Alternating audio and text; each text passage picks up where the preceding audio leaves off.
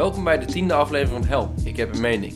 In deze podcast door Freke van der Sterren en mij, Casper van der Poel, bespreken we onderwerpen waar wij als jongvolwassenen in de huidige samenleving tegenaan lopen. Eettafelgesprekken waarvan je zou willen dat ze waren opgenomen. Dan deden we dat, voor jou. Op 17 maart kunnen we tijdens de landelijke verkiezingen weer stemmen welke partijen ons de komende vier jaar gaan vertegenwoordigen. Het kan soms lastig zijn om een keuze te maken welke partij het beste bij jouw belangen aansluit. Daarom hebben wij besloten om met een aantal jongere partijen in gesprek te gaan. Hoe zien zij hun rol binnen de landelijke politiek en waar staan hun moederpartijen voor? Samen doorlopen we de punten in hun verkiezingsprogramma die ons opvielen, om zo een beter idee te krijgen van waar we in maart op kunnen stemmen.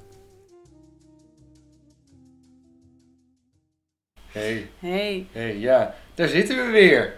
ja, Wederom. in onze tweede aflevering van de uh, afleveringreeks over de verkiezingen. Zeker. Vorige week hebben we met onze grote vriend Hielke gepraat.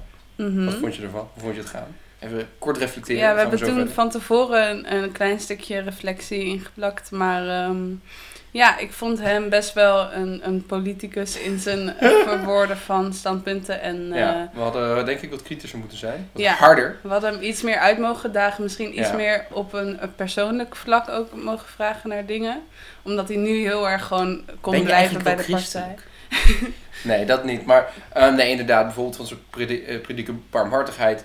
Maar ja, zijn ze dat daadwerkelijk zeker? Als je kijkt naar het immigratiebeleid van de afgelopen plus minus tien jaar is het toch niet heel barmhartig. Ja, Ehm, dus ja, daar hadden we denk ik kritisch over ja, op moeten zijn. ja. Maar deze week gaan we denk ik eh, gaan we het beter doen deze week, Frederik?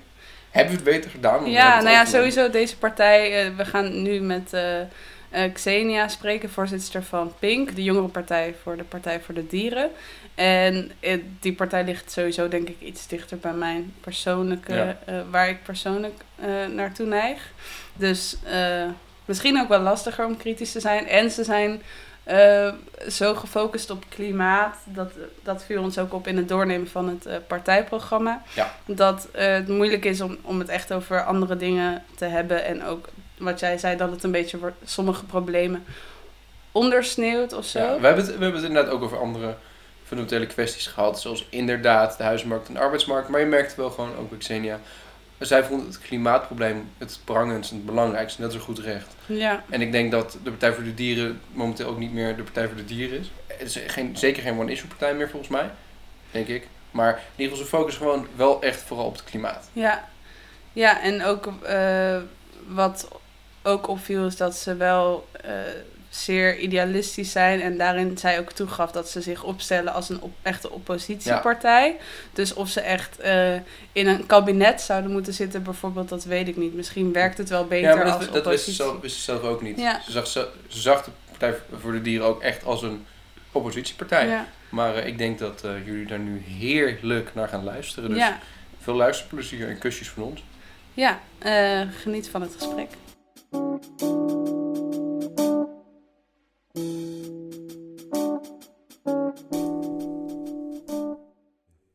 Aan de lijn hebben we eh, Xenia Minnaert, eh, voorzitter van PINK, de jongere partij voor de dieren. Eh, Xenia, kan je jezelf misschien voor de luisteraars even kort voorstellen en wat het precies is dat je doet voor, voor PINK? Ja, zeker. Ehm, ten eerste superleuk dat ik hier mag zijn. Ehm, ik ben dus Xenia, ik ben 21 jaar en ik ben de voorzitter van Pink.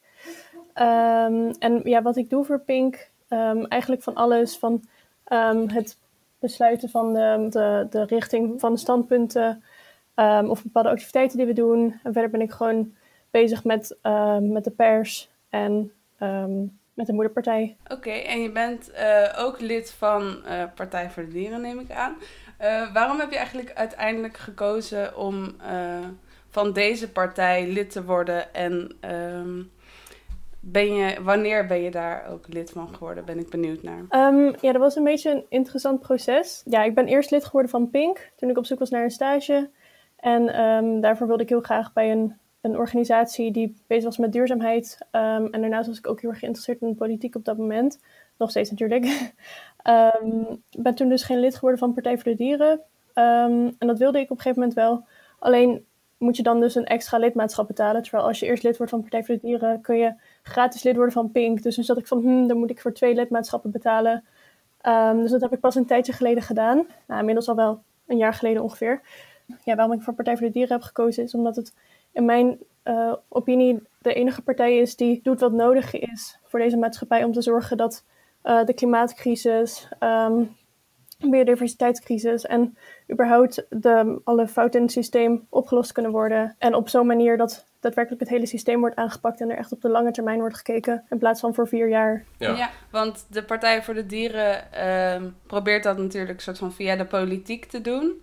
Um, denk je dat dit de beste manier is om dat klimaatprobleem aan te pakken? Nou ja, de politiek is natuurlijk de plek waar, waar het beleid wordt gemaakt en waar de, waar de regels worden opgesteld. Um, dus ik denk dat dat wel echt de plek is waar dingen echt kunnen veranderd kunnen worden. Um, maar daarnaast is het natuurlijk ook belangrijk dat er vanuit het volk een, een beweging op gang komt om te zorgen, om te laten zien aan de politiek dat het echt nodig is.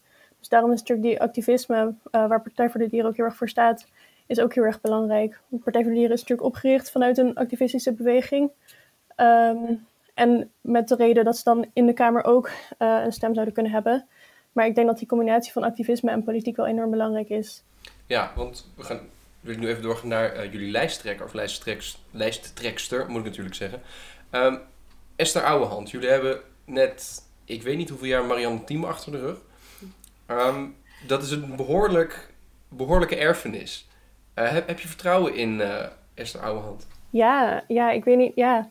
Um, ik weet niet goed wat ik daarop moet zeggen, want ik denk dat, ja, Esther is gewoon, doet het gewoon zo goed als je kijkt naar, naar de debatten en um, de, de dingen die ze schrijft, dan, ik, ja, er is eigenlijk geen, geen, enkel, uh, geen enkele twijfel dat zij het heel erg goed gaat doen. En ook als je kijkt naar, um, naar onze leden, is iedereen super enthousiast over Esther. En ja, ja, we zijn gewoon enorme fans allemaal, dus ik denk dat... Uh... Fel een debat dus. Ja, zeker. Dat is leuk. Dat is goed, denk ik. Zeker vanuit, omdat jullie vrij idealistisch zijn en vanuit een activistische hoek komen, denk ik dat het wel fijn is als je net goed in een debat staat. Dan is er nog wel het stigma van de Partij van de Dieren. Want de naam zegt het eigenlijk al een klein beetje, denk ik.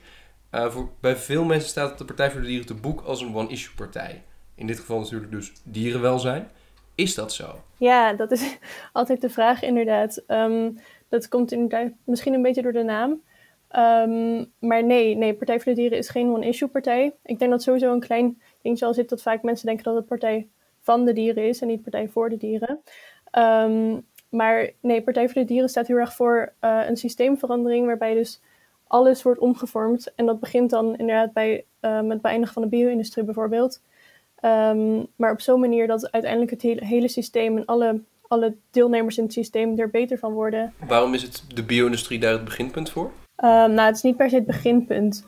Maar het is gewoon, uh, ze zijn daarmee begonnen. Ze zijn, ze zijn de politiek in gegaan om um, een einde te kunnen maken aan de bio-industrie, of in ieder geval het dierenwelzijn enorm te verbeteren. Um, dat was hun startpunt, maar dat is niet per se het startpunt van de beweging. Okay. Ja, wat mij ook uh, daarin op als aanvulling uh, lijkt, is dat uh, er een beetje wordt gesteld dat de Partij voor de Dieren niet per se links of rechts is, omdat het klimaatprobleem die problemen natuurlijk eigenlijk, of die verschillen een beetje overstijgt. Um, maar als je het, het partijprogramma doorleest, dan uh, zie ik best wel een aantal uh, linkse punten daarin staan. Um, ook gewoon veel belasting op multinationals en meer inspraak van um, werknemers bijvoorbeeld. Maar ook een, een grote proef met een uh, basisinkomen voor iedereen. denk je niet dat je er goed aan zou doen om iets meer in te zetten op dat linkse imago? Of denk je dat jullie daar echt uh, bewust van weg blijven? Um, ik heb wel het gevoel dat het steeds meer, um, dat we een steeds linkser imago krijgen of dat we daar zelf mee bezig zijn. Maar er is wel bewust voor gekozen om dat niet te doen. Ten eerste omdat um, Partij voor de Dieren heel graag de keuzes wil maken die het best zijn voor de maatschappij, losstaand van links of rechts. en daarnaast is het, ja, het links-rechts systeem is een beetje conservatief daarin. En wij kijken liever vanuit een ecocentraal of egocentraal perspectief. Dus wij zijn dan ecocentraal, zo zien we ons, onszelf graag. Um, en aan de andere kant van dat uh, spectrum is dit dan egocentraal. Ja, dus niet links, niet rechts, maar recht door zee, zoals Rita Verdonk zou zeggen. Precies. Um, dan gaan we even door naar jullie partijprogramma. Het heet Plan B, Dialisme is het nieuwe realisme. Um, wat, waar doelen jullie hiermee op? Ja, er, er komt gewoon een enorme klimaatcrisis, of we zitten al in een klimaatcrisis. Um, maar die, die wordt nog steeds, steeds meer voelbaarder. Um, dus om te zorgen dat we dat kunnen stoppen of uh, zoveel mogelijk kunnen minimaliseren, ehm, is het nu gewoon tijd om enorme idealen te stellen um, die nodig zijn om, om te kunnen voorkomen dat we echt helemaal ten onder gaan.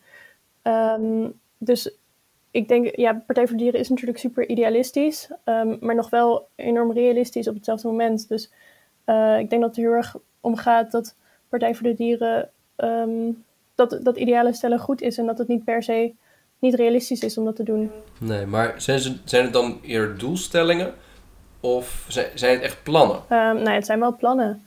Als je kijkt naar het verkiezingsprogramma, er staat uh, heel erg concreet wat we willen bereiken en, en hoe we dat kunnen doen. Ik denk dat er wel een aantal punten zijn die zeker inderdaad idealistisch zijn. En ik vind zelf ook wel dat er um, zeker weer een beetje meer ruimte mag komen voor idealisme in de politiek. Ook wat zei Rutte, uh, als je visie wil, moet je naar de oogarts of zo. Maar, uh, maar er zijn wel denk ik een paar punten wat lastig is om de andere partijen bijvoorbeeld in mee te krijgen. Ook als het gaat om uh, klimaat. Bijvoorbeeld dat jullie eigenlijk het liefst in 2030 Nederland klimaatneutraal zouden willen zien. dat zijn denk ik ook goede doelstellingen en er worden ook wel plannen bij bedacht.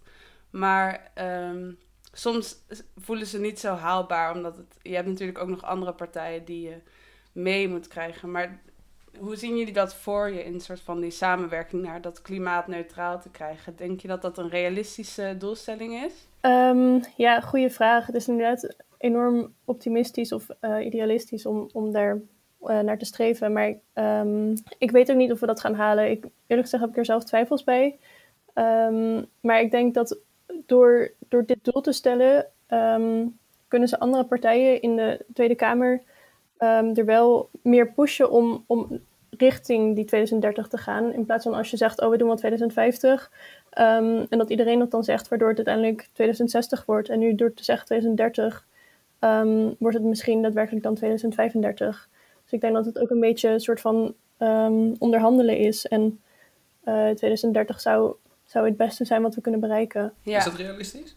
Want heel veel uh, gemeentes die mikken echt op 2050. Amsterdam heeft dat bijvoorbeeld echt in het beleid opgenomen. Nee, het is, um, het is realistisch als in het is het meest realistische qua uh, het ambitieuze doel wat we kunnen stellen.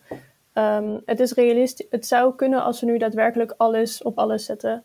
Maar ja, met, met andere partijen die dat niet willen, is dat natuurlijk lastiger. Ja, dus je ziet jezelf ook als een soort van tegenhanger van de andere partijen daar. Uh, om ze soort van meer die richting in te trekken. Ja, ja, we zijn echt een oppositiepartij en een aanjager. Ja, en dat is eigenlijk met een aantal andere punten ook zo. Bijvoorbeeld wat we lazen, dat uh, het aantal dieren in de vee-industrie met minstens 75% omlaag gaat.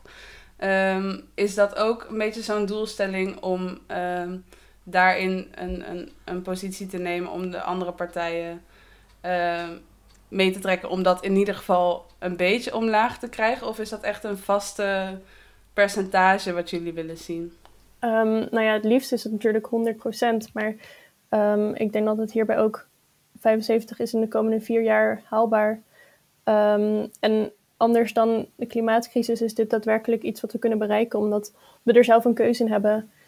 Uh, dus in dat geval denk ik dat het zeker, ja, we sluiten zo, het liefst zo min mogelijk compromissen. Dus ja, 75% liever wel. Maar is het mogelijk om al die grote boerenbedrijven mee te krijgen en de Tweede Kamer en de Eerste Kamer um, in zo'n besluit? Ik vraag me wel af, hoe realistisch is dat? En zeker in, in 2024, wat je net zei, of vier jaar. Ja, nou ja, wat, wat je ziet is op dit moment wel dat steeds meer partijen zien dat we de veestapel moeten inkrimpen. Um, dus er is wel een enorme beweging om dit wel te doen. En um, ja, of het inderdaad in deze vier jaar gaat lukken, dat is de vraag. Uh, maar ik denk dat het alleen maar goed is om er wel naar te streven. En hoe zou dat dan gaan lukken? Als we iets concreter naar uh, het plan gaan kijken. Want jullie, je zegt net inderdaad, want we hebben inderdaad concrete plannen. Um, nou ja, wat we, wat we willen is um, voor de boeren een subsidie. Om, om te zorgen dat ze die omslag kunnen maken naar uh, bijvoorbeeld plantaardig. Um, en, en daarnaast moeten we gewoon heel erg bijvoorbeeld de export um, daar al mee stoppen. Um, en dat zal, het, ja, we kunnen dat natuurlijk niet in één keer doen. Het gaat ook om afbouwen. Um, om te zorgen dat het, het uiteindelijk die 75% minder komt. Wat ik denk dat belangrijk is, is dat we eerst als Nederland daar een goed voorbeeld in nemen en ook een signaal dus afsturen naar andere landen om aan te geven van dit willen we niet meer. Ehm, en verder natuurlijk qua wat er binnen Europa wordt geïmporteerd, ehm, daar zouden we in principe wel wat over te zeggen hebben qua de handelsverdragen. Dus ook veel op, op Europees vlak samenwerken wat dat betreft. Ja. Want nu wordt er vaak een soort van vingertje gewezen naar uh, andere landen, bijvoorbeeld Duitsland of, of Frankrijk of ik zeg maar wat. Van, oh, maar zij doen het ook nog niet, dus dan hoeven wij het ook nog niet te doen. Um, dat is wel denk ik ook weer een probleem of zo, omdat je dan altijd maar de andere landen probeert te volgen. Uh, Maar je hebt, inderdaad, je hebt inderdaad wel de internationale samenwerking nodig, omdat het anders gewoon, ja, anders gebeurt er niks. Want uiteindelijk zijn we toch maar een stipje op de wereldkaart, op de wereldbol.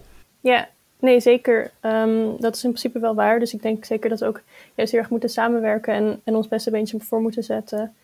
Ehm, en dat we niet kunnen gaan wachten op andere landen. Tegelijkertijd denk ik wel dat, dat um, de grootte van, van Nederland, nou ja, eigenlijk de kleinte van Nederland, niet, ja, niet onderschat moet worden in hoeveel impact ze daarmee nog steeds, of hoeveel impact we daar nog steeds mee hebben op de wereld. We zijn gewoon wel een machtig land en qua, bijvoorbeeld qua slacht ehm, zitten we echt uh, enorm boven andere landen qua aantallen. En jullie willen ook heel erg van fossiele brandstoffen af en de fossiele sector zoveel mogelijk ontmoedigen, denk ik. Is denk ik het goede woord ervoor. Um, en jullie dus giftige grondstoffen extra belasten. En jullie willen ook twee vliegvelden sluiten. Staat in het verkiezingsprogramma. Uh, die in Groningen en uh, bij Rotterdam. dat heeft natuurlijk echt grootschalige economische gevolgen. Um, dus wat, er komt, wat, wat, komt er bijvoorbeeld voor dit soort plannen ja, op de plaats? Want hoe geven jullie een garantie dat met die werkgelegenheid die wegvalt, um, dat er weer iets nieuws daarvoor in de plek komt? Nou, um, als je kijkt naar uh, bijvoorbeeld dan Schiphol, er zijn nu natuurlijk, daar wilden ze in investeren, of de, de, overheid wilde daar geld aan uitgeven uh, tijdens de coronacrisis, omdat er zoveel werkgelegenheid was. Um, maar vervolgens als je kijkt naar werkgelegenheid op Schiphol, zijn dat voor het grootste deel ZZP'ers die nu niks kunnen doen. En daarnaast hebben we in, in, het onderwijs en in de zorg hebben we enorme tekorten. en zitten we daar enorm te bezuinigen. Dus ik denk dat als wij gewoon onze investeringssysteem omgooien, dat daar echt wel ehm, genoeg werkgelegenheid te vinden is. Maar dat we gewoon de juiste prioriteiten... Dat het socialer wordt dus. Ja, en dat we gewoon de juiste prioriteiten stellen. Zien jullie daar bijvoorbeeld ook met het wegvallen van een aantal van die industrieën... Uh, bijvoorbeeld die pilot met een basisinkomen als een mogelijke oplossing... voor wat dan weg gaat vallen? Of... Um, nou ja, het is natuurlijk niet de bedoeling dat mensen dan uh, thuis komen te zitten... en alleen het basisinkomen hebben... Um, dus in dat geval zou, hoop ik dan nog steeds dat mensen gewoon een, een baan kunnen vinden. Maar het basisinkomen is zeker een oplossing um, voor veel problemen die we nu hebben. Ja, ja en verder wat studenten betreft uh, zijn jullie ook voor de terugkeer van uh, de basisbeurs en uh, daarnaast een, royale compensatie voor oh, mensen die nu tussen die twee stelsels invallen.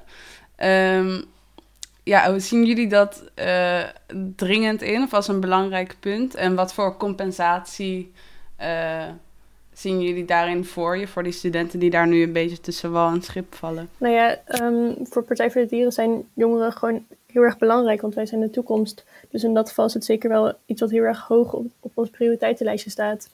Um, en zeker om, ja, omdat we gewoon eigenlijk proefkonijntjes zijn als het gaat over uh, dit studieleenstelsel. Um, Niet het, ja, ja uh, het leenstelsel. Dus ja, dat is zeker erg belangrijk. Ja, en hoe we dat. Een, je bedoelt een, een concrete. ja, een compensatie, zeg maar, voor de, voor de mensen die daar uh, ja, eigenlijk aan ten onder zijn gekomen. Ja, gaan we gewoon flappen zien of gaat er iets anders gebeuren? Um, ja, dat durf ik eigenlijk niet te zeggen, want meer dan dat wat in het politiek programma staat, dat, dat is wat er staat. Dus ik weet ook niet goed wat ze daar dan precies mee bedoelen. Maar, wat hoop jij dat uh, er voor compensatie wordt geregeld? Um, ja, ik zou wel graag gewoon uh, geld zien op mijn rekening, ik zeggen. ik heb zelf ook inderdaad gewoon een, een goede studieschuld. En um, ja, dat is toch best wel vervelend. Zeker als het straks, als andere, de generaties voor en na ons het wel beter hebben andere groep die denk ik dus eh, best wel dus een schip invalt, dat zijn vluchtelingen en migranten. En migratie is de afgelopen tien jaar best wel... Ja, dat staat best wel hoog op de agenda. Zeker omdat er honderdduizenden mensen in gammele bootjes over de Middellandse Zee naar Europa komen. Ehm, in jullie programma staat dat er hulp moet komen voor vluchtelingen, maar staat niet echt duidelijk in of wij meer vluchtelingen moeten gaan opnemen. Wij vinden dat iedereen die hulp nodig heeft um, hier opgevangen moet worden. Uh, maar dat er daarnaast ook gekeken moet worden um, om de problemen die er zijn in het land waar ze van herkomst, uh, om dat op te lossen. Bijvoorbeeld de klimaatcrisis is natuurlijk een hele grote. Er zijn heel erg veel klimaatvluchtelingen. Um, en het zou natuurlijk moeilijk, mooier zijn als mensen gewoon um, thuis kunnen blijven, zeg maar. Niet, niet hoeven te vluchten. Ja, en het klimaat is natuurlijk ook wel een van de grote, of wordt een van de grote oorzaken waarschijnlijk in de toekomst. Uh, wat betreft vluchtelingen. Dat is nu waarschijnlijk al een van de oorzaken waarom mensen moeten vluchten. Waar ik wel benieuwd naar was. Um, want nou ja, ik zei het al van migratie, vluchtelingen, dat is gewoon een heel groot programma waar we nu heel erg veel problemen mee hebben. Um, maar het woord migratie of het woord vluchteling komt eigenlijk heel erg weinig terug in jullie uh, verkiezingsprogramma. Um, het woord migratie komt in de context van, van, van, vluchtelingen komt vier keer voor en het woord migratie komt zeven keer voor. Ik heb even, even um, en twee keer daarvan het woord vismigratie en eenmaal dierenmigratie. Een andere gebied gaat over migratie, de migratie van vluchtelingen, van arbeidsmigranten. Um, hebben jullie daar echt een, duidelijk, wel echt een duidelijke visie over? Um, ja, het was inderdaad mij, mij ook opgevallen van die vismigratie. vond ik best wel grappig. Maar um, nee, ja, we hebben er wel een, duidelijke visie over. Um, Partij voor de Dieren ziet het heel erg als. Er staat ook in een, in, in, een politiek programma grondoorzaken aanpakken en mensen helpen. dus wat zij liever doen is daadwerkelijk de problemen aanpakken in plaats van dat dan vanaf hier oplossen. Want als die mensen niet hier hoeven te komen, is denk ik, um, zijn zij een stuk blijer dan dat ze hier dan zijn. En wij, we, vangen ze dus heel erg graag op. Uh, dat, dat zeker. Uh, iedereen verdient een, ja, een plek hier um, als ze die nodig hebben. Maar ja, wij, wij gunnen ze eerder een plekje daar nog. Ja, want Nederland en Europa moeten absoluut nog vluchtelingen gaan opvangen. En in uw verkiezingsprogramma staat jullie ook voor een eerlijke verdeling zijn van vluchtelingen. Uh, nou, logisch, heel logisch. Maar hoe krijg je landen als Polen en Hongarije mee? Want succes. Ja, ja ik denk dat daar gewoon uh, duidelijke regels gesteld moeten worden dan. En um, ja, dat daar gewoon goede afspraken over gemaakt moeten worden. Want het is natuurlijk gewoon nodig. Op een gegeven moment hebben we die keus niet meer. En um, moeten daar ook een bijdrage leveren. En anders vind ik dat er ook wel gevolgen aan kunnen liggen als ze dat niet doen.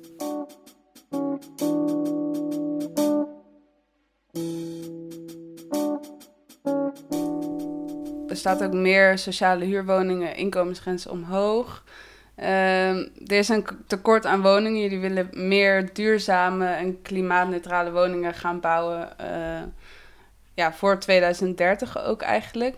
Hoe uh, gaat dat bouwen van zoveel woningen uh, samen met eigenlijk tegelijk die klimaattransitie? En dat is denk ik ook wel een puntje voor dat jullie inderdaad hier een beetje opstellen als oppositiepartij. Uh, want ik denk dan wel, uh, waar komt dat geld uiteindelijk vandaan om dat te gaan doen?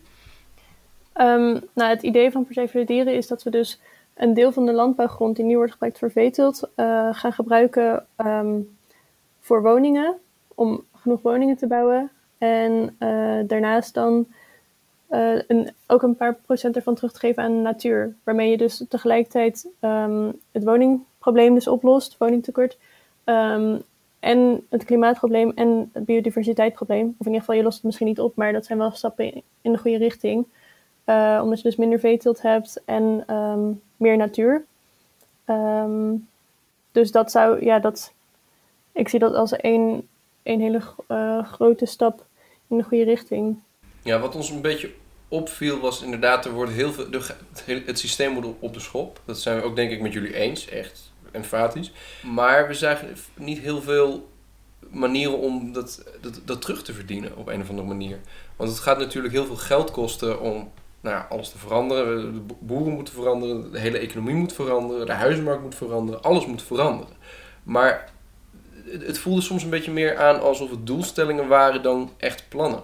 Omdat je miste hoe we dat dan financieel zouden gaan bereiken. In principe is alles doorgerekend ehm, en zou het dus gewoon moeten kunnen op deze manier. En ik denk zeker doordat bijvoorbeeld dus het belasten van grote vervuilers, dat daar echt, um, nu is dat ongeveer gratis. Voor, ik bedoel dat uh, Schiphol geen belasting hoeft te betalen op kerosine. Um, daar kon het, dat, ja, dat is gewoon bizar. En daar, daar zit heel erg veel geld eigenlijk. Of daar zou heel veel geld uh, uit moeten komen. Dus ik denk dan uiteindelijk dat je daar best wel wat mee bereikt. Ja, ik denk ook dat daar mijn uh, kritiekpuntje van aan het begin van uh, soort van niet links of rechts kiezen, toch soort van opkomt. Omdat ik dan denk, uh, misschien ligt dat antwoord dan in een meer, of nou ja, dus soort, eigenlijk een soort van links en rechts is misschien, zijn misschien niet meer de goede begrippen, maar wel lijkt me een antwoord op een paar van die vragen die wij hebben. Van nou, dan gaan we het zo aanpakken.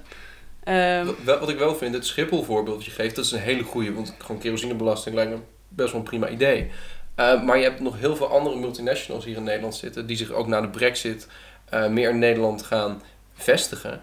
Um, nou ja, natuurlijk, Nederland is wel een soort belastingparadijs. Dat zal ook nog een tijdje zo blijven. Zeker als meneer Rutte volgend kabinet weer uh, de scepter mag gaan zwaaien. Um, ik hoop het niet. neutraal, vreken. Sorry. Um, anyway, ik denk wel dat als je inderdaad gewoon alles gaat belasten, heel hard, dat je wel...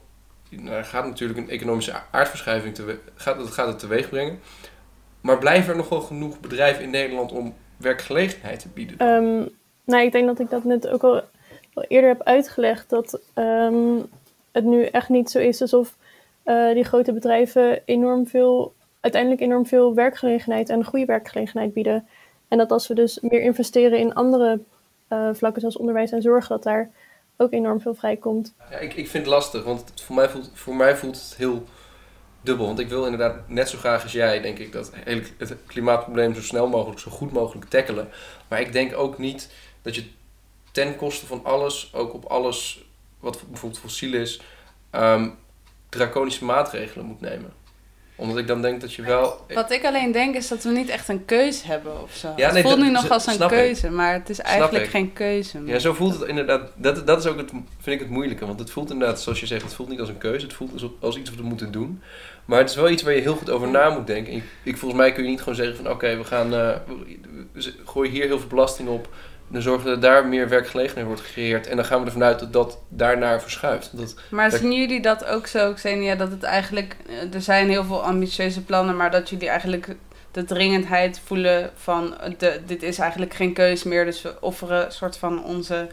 Uh, die grote bedrijven en die economie daar maar voorop. Nou ja, het is natuurlijk niet dat die grote bedrijven dan opeens uh, failliet zijn als ze belasting moeten gaan betalen. Verkoop het in ieder geval niet. Dan... Ja, maar ze gaan wel weg uit Nederland. Ja, nu is het leuk inderdaad om hier te zijn en straks wat minder. Maar het is wel um, ja, wat gedaan moet worden inderdaad. Dus voor mij voelt het ook heel erg, um, of dat zei Marianne Thieme ook altijd, wat heb je aan geld als de pol polkap smelt? Um, en in principe is dat natuurlijk uh, niet helemaal correct. Of het is wel, het is wel correct, maar ik denk niet dat we straks opeens failliet zijn um, als, als we de klimaatcrisis hebben opgelost. Ik denk niet dat het zo werkt, want ik denk uiteindelijk dat we werken naar een systeem wat juist veel, veel beter werkt voor iedereen, in plaats van alleen voor de, de rijkste 2%. Ja. Ja, uh, want dat is misschien mijn, mijn grootste kritiek op het partijprogramma, denk ik. Want we, ik, we hebben er best wel redelijk wat dingen uit gelezen, allebei. En als ik er zelf naar kijk, dan denk ik, het is super ambitieus. Het is heel idealistisch. Het is denk ik ook het grootste deel ervan vind ik goed. Maar ik heb wel van, dit, het is eigenlijk onuitvoerbaar tenzij de Partij voor, uh, van de Dieren ineens weet ik, van 80 zetels in de Tweede Kamer haalt.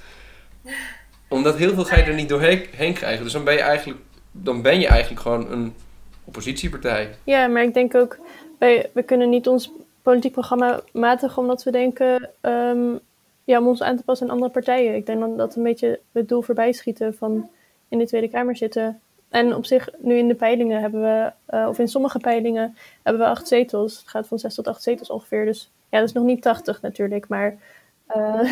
jullie zijn wel zeker aan het groeien. En je ziet ook inderdaad wel, zeker de afgelopen paar jaar, dat eh, de koers wat betreft klimaat best wel is veranderd. Eh, daar hebben jullie best wel een tijdje tegen aan moeten schoppen. Wat ik nog wel grappig vond, was dat vorige week hadden we Hielke Onink van het eh, CDJA. En hij noemde jullie samen met de eh, PVV, de FVD en DENK tot de populistische partijen. En wat ik, waar ik een beetje door verbaasd was. de, de FVD, 50PLUS, PVV, Partij voor de Dieren en Denk bij elkaar opgeteld. Dus wel, het CDA levert meer jonge raadsleden eh, dan, dan alle populisten bij elkaar. Wat, wat, vind, wat vind jij daarvan? Want ik, eh, ik schrok daar eigenlijk een beetje van. Ik dacht, Nou ja, dat, dat vind ik heel interessant dan eigenlijk. Want ehm, ik weet niet of, of mensen het, het door hebben gehad de afgelopen 16 jaar dat we in de Tweede Kamer zitten. Maar we zijn nooit een partij geweest waarvan mensen denken: oh, ze zeggen echt leuke dingen. We zijn juist altijd de partij geweest die de dingen zegt die iedereen heel erg irritant vindt, maar die wel gezegd moeten worden. Zodat we tijdens een coronadebat het ook hebben over zoonosen en hoe eh, ons, om, onze omgang met dieren ehm, daar invloed op heeft. Dus ik denk dat we juist eh, het tegenovergestelde zi- zijn van een populistische partij. Ja, en dan ehm, het woord dier komt maar liefst 658 keer in jullie partijprogramma. Als ik, er zo, het, zo, als ik het zo las, dat doet het de rest van jullie punten soms een beetje ondersneeuwen. Vind je het zelf niet? Ehm, nou ja, dier, klimaat en, en natuur zijn natuurlijk onze drie kernpunten. Dus het is logisch dat dat vaak voorkomt. En daarnaast is het natuurlijk ook zo dat er veel staat Partij voor de Dieren vindt. Dus dan heb je ook weer een extra, extra dier erin. Nee, dat, dat snap ik. Maar stel je haalt dat weg, dan brei- blijf je nog met bijna 330 keer zitten.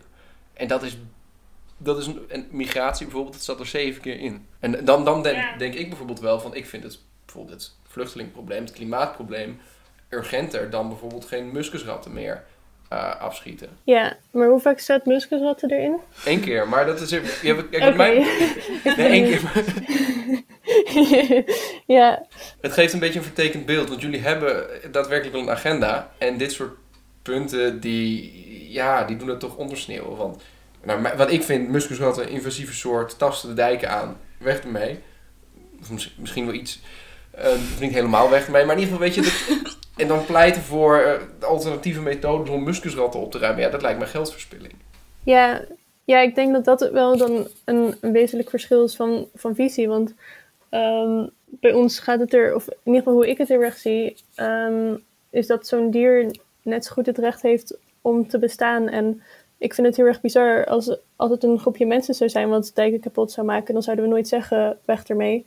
Ehm, maar wel ehm, als het gaat over muskusratten. En ik denk dat, eh, dat neem ik je verder niet kwalijk of zo. Ik denk dat dat gewoon iets is wat heel erg in de maatschappij zit verworven. Ehm, en daarnaast is het gewoon zo, ja, we zijn gewoon de partij voor de dieren. En onze expertise ligt gewoon op dieren. Dus de standpunten, ik denk namelijk niet dat er in een ander politiek programma muskusratten voorkomt. Ehm, dat, dat is een gokje, maar ehm, Ja, je weet nooit. Dat is- dat, eh, nee, nee, dat is waar. Ja, nu ga ik het wel checken. Maar, ehm, Maar ook, ook iets anders. Een ander voorbeeld over bijvoorbeeld dieren is dierproefonderzoek. En begrijp me niet verkeerd, ik ben tegen dierproefonderzoek en zeker voor cosmetische redenen. Maar een van de redenen waarom dit coronavaccin zo snel is ontwikkeld, is doordat deze op proefdieren kon worden getest. En jullie willen natuurlijk Ja. alle, alle dierproeven afschaffen. Ja, hoe ga je dit soort, in dit soort situaties, wat, wat zou je dan doen? Nou ja, ja, dat is natuurlijk het lastige. Ik vind dat trouwens sowieso wel een interessante. Want ehm, als je nadenkt over het corona of de, de coronapandemie, eh dat is ontstaan door hoe wij omgaan met dieren. En onze oplossing voor corona is eh, een vaccin dat is uitbundig is getest op dieren. Dus ehm, of dat nou uiteindelijk echt de oplossing is om, om dieren te gebruiken om ehm, iets op te lossen wat komt doordat we dieren gebruiken. Ehm, dat is natuurlijk heel erg scheef. Ehm, maar nee, dat betekent niet dat we nu zeggen dat vaccin dat, dat kan er niet zijn, want het is op dieren getest. Maar ik denk wat, wat vooral ons punt is, is dat we echt moeten gaan kijken naar goede oplossingen en dat we daarin moeten investeren. En een, een stappenplan opstellen om te zorgen dat dierproeven niet meer of steeds minder nodig zijn. Dus dat we zorgen dat we het kunnen gaan afbouwen. En, en niet dat we nu in één keer zeggen: nee, we stoppen met alle dierproeven in één keer zonder een goede oplossing te hebben. Oh, misschien, kun- misschien kunnen we muskusratten gebruiken voor dierproeven dan. Hell yeah. ha, dat is hier cruel. Help. Dat staat denk ik niet in ons programma. Nee, dat klopt.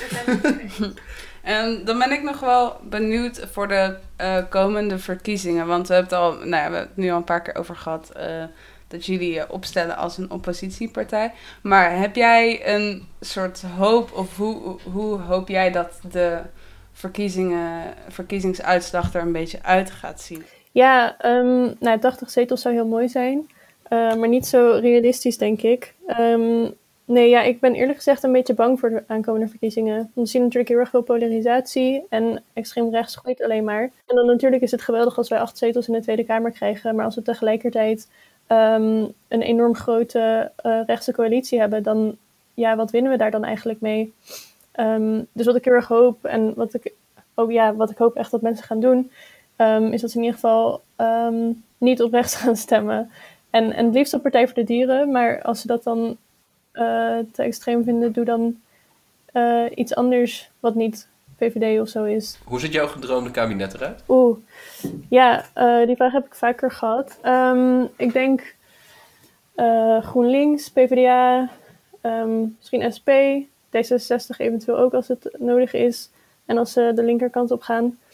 Ehm, en dan als, als ehm, die partijen, ja, als ze willen, dan ehm, ook met Partij voor de Dieren. Maar alleen als ze daadwerkelijk echt zo progressief willen zijn als ze, zich voordoen. Maar anders dan, in principe is Partij voor de Dieren als oppositiepartij en als aanjaagfunctie ook heel erg mooi. En denk ik dat we er niet zoveel aan hebben als we in in het, in de coalitie zitten, maar niet onze idealen kunnen verwerken, eh, verwezenlijken. Dicht bij jezelf blijven Ja. natuurlijk. Dat is belangrijk. Ja, Nou, wat ik hoop is dat de komende verkiezingen in ieder geval eh, ook jongeren wat meer gaan stemmen. Want ik heb het idee dat zij wel meer de dringendheid van dit soort problemen inzien en voelen. En Ja, moet- hopelijk dat het ook meer die kant op gaat. Ik moet zeggen, ik onderschrijf jouw angst voor een grote VVD-rond. Volgens mij staan die echt lekker Ja. hoog in de zetel. Ja, en PVV doet het ook goed.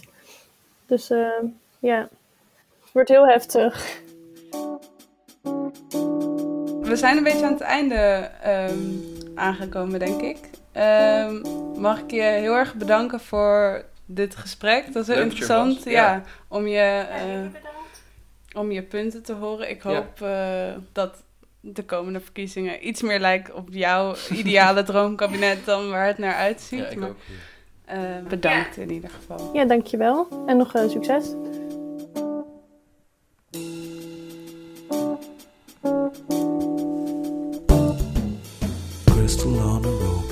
Out of control and makes me want to go back home.